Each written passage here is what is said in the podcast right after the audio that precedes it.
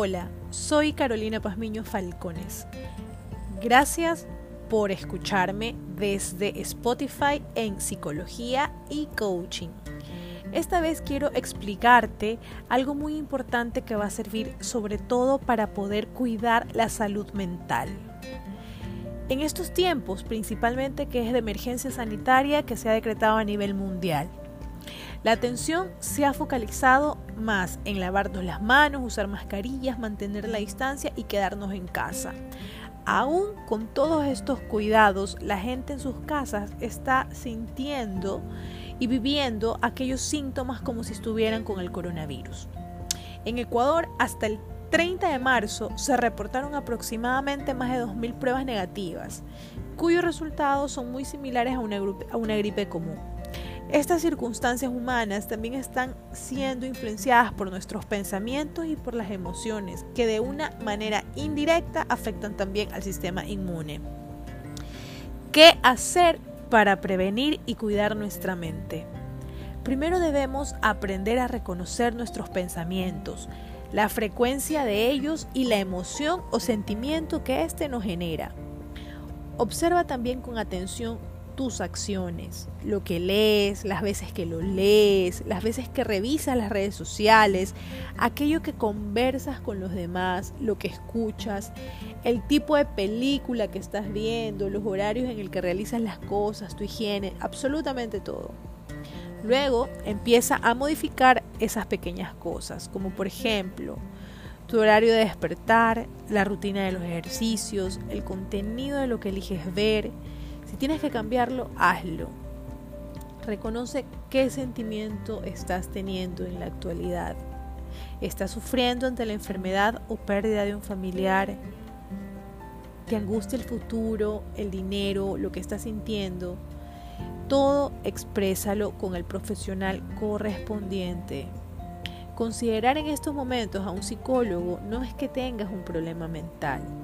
Esto siempre ha sido, una, eh, siempre ha sido parte del bienestar integral del ser humano y ahora principalmente no es un momento de estereotipar. Presta también mucho cuidado en quién confías tu salud mental. La salud mental es una complejidad muy profunda en la que se conjugan comportamientos, pensamientos, intenciones, condición neuronal, niveles de estrés, entre otros. Esta pandemia de alguna forma nos está relacionando directamente con la pérdida, el duelo, la carencia y la dolencia, pero de una manera muy profunda. Ten cuidado de no depositar tu salud emocional en no profesionales al respecto.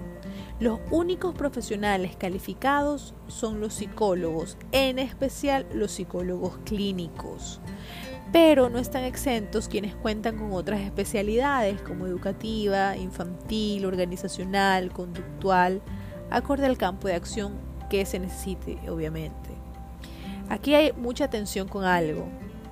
Las personas que parecerían que podrían ayudarte, pero no están calificadas en este tipo de circunstancias son, ojo con quiénes son, los llamados estrategas de vida, coach de vida, instructor personal, especialistas en desarrollo humano, ontólogo, entrenador mental, coach en PNL, formador, conferencista, motivador, orador, guías espirituales, influencers, comunicadores. Si bien estas personas se autodenominan así o han realizado certificaciones y las redes sociales aportan de mucho. Y estas personas también brindan interesantes recomendaciones y frases motivacionales. Cuentan también con cantidades masivas de seguidores. Es necesario que comprendas que la salud mental es ciencia, no es certificación ni técnicas de preguntas. En estas circunstancias de duelos, ansiedad, angustia, la motivación o el reconocimiento del lenguaje no verbal no va a profundizar en tu malestar. Al contrario, podría abrir más la herida y esto permitiría que no sanes.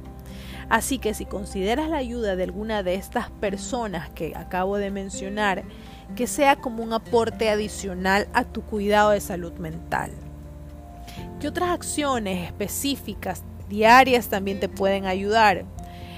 Hacer ejercicios. No creas que hacer ejercicios hace bien y ya, porque así se ha dicho siempre. Biológicamente el cuerpo responde ante, la actividad física. El hacer ejercicios nos permite liberar endorfinas. Esto es un neurotransmisor que genera esta sensación de felicidad y reduce el estrés, entre otras condiciones positivas, que también nos lo genera el abrazar a las personas o el estar en el, al aire libre. Como ahora no es un momento de tocarnos entre personas, ni de abrazarnos, ni tampoco estar al aire libre, obviamente el nivel de estrés puede aumentar. Es indispensable que por esta razón se pueda hacer deportes o actividades físicas al menos media hora. También es el momento para empezar a iniciar a meditar si es que antes no lo has hecho. ¿Para qué sirve la meditación y qué es? Meditar es poder relajar la mente al menos unos 10 minutos al día. Esto uno se puede apoyar con audios o sonidos que puedan simular la naturaleza, por ejemplo.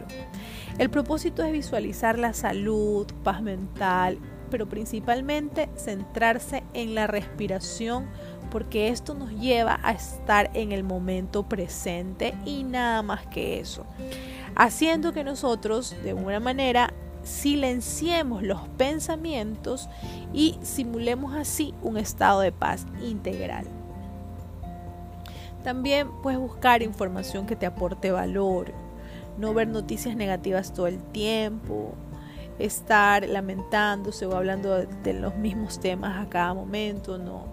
Es momento para poder elegir algún curso virtual, algo que uno haya tenido pendiente hacer. Administra mejor tu tiempo. A veces cumplir las ocho horas laborales de corrido de manera virtual no es posible. Entonces hay que destinarle el tiempo a los niños pequeños, a realizar las tareas de la casa, así sea algo reducido pero hay que combinar todo este tipo de condiciones que les exige estar en casa. El cuidado de los niños es importante y la comunicación con ellos también. Es importante informarles lo que está sucediendo. Que ellos no pierdan la confianza y la seguridad que tienen.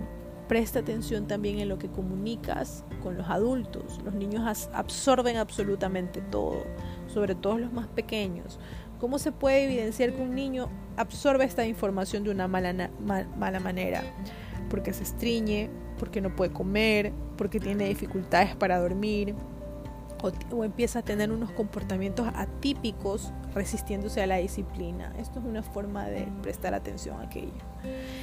La condición laboral, evidentemente mientras mantenga físicamente y mentalmente una salud mental positiva, y organizada, se va a poder cumplir con todas las obligaciones a cabalidad. Cuando retornemos a trabajar, la vida ya no será la misma, vamos a tener eh, más cuidado con nuestras condiciones eh, de trabajo, con la limpieza, con la higiene, con la cercanía de las personas. Por sobre todas las cosas hay que evitar el estrés. El estrés no solo es tener una gran cantidad de trabajo, es la carga emocional que generan los pensamientos o las acciones diarias, que al acumularlas empiezan a afectar en la salud física, como por ejemplo dolores de cabeza, insomnio, dolor estomacal, resfriados, molestias en general. Por lo tanto, si reduces esa carga de pensamientos o acciones negativas, estás ayudándote a no enfermar ni somatizar posibles enfermedades que no tienes que este tiempo de quedarte en casa te permita reestructurar las prioridades, valorar la vida de los demás, admirar la inmediatez de regenerarse que tiene la naturaleza y aprender a cuidar tu salud mental sabiamente. Soy Carolina Pazmiño, sígueme en Carol Pazmino en Instagram y puedes también seguirme en Spotify eh, desde la cuenta de psicología y coaching. Te mando muchos abrazos y espero realmente mantengas una buena salud en unión a los tuyos.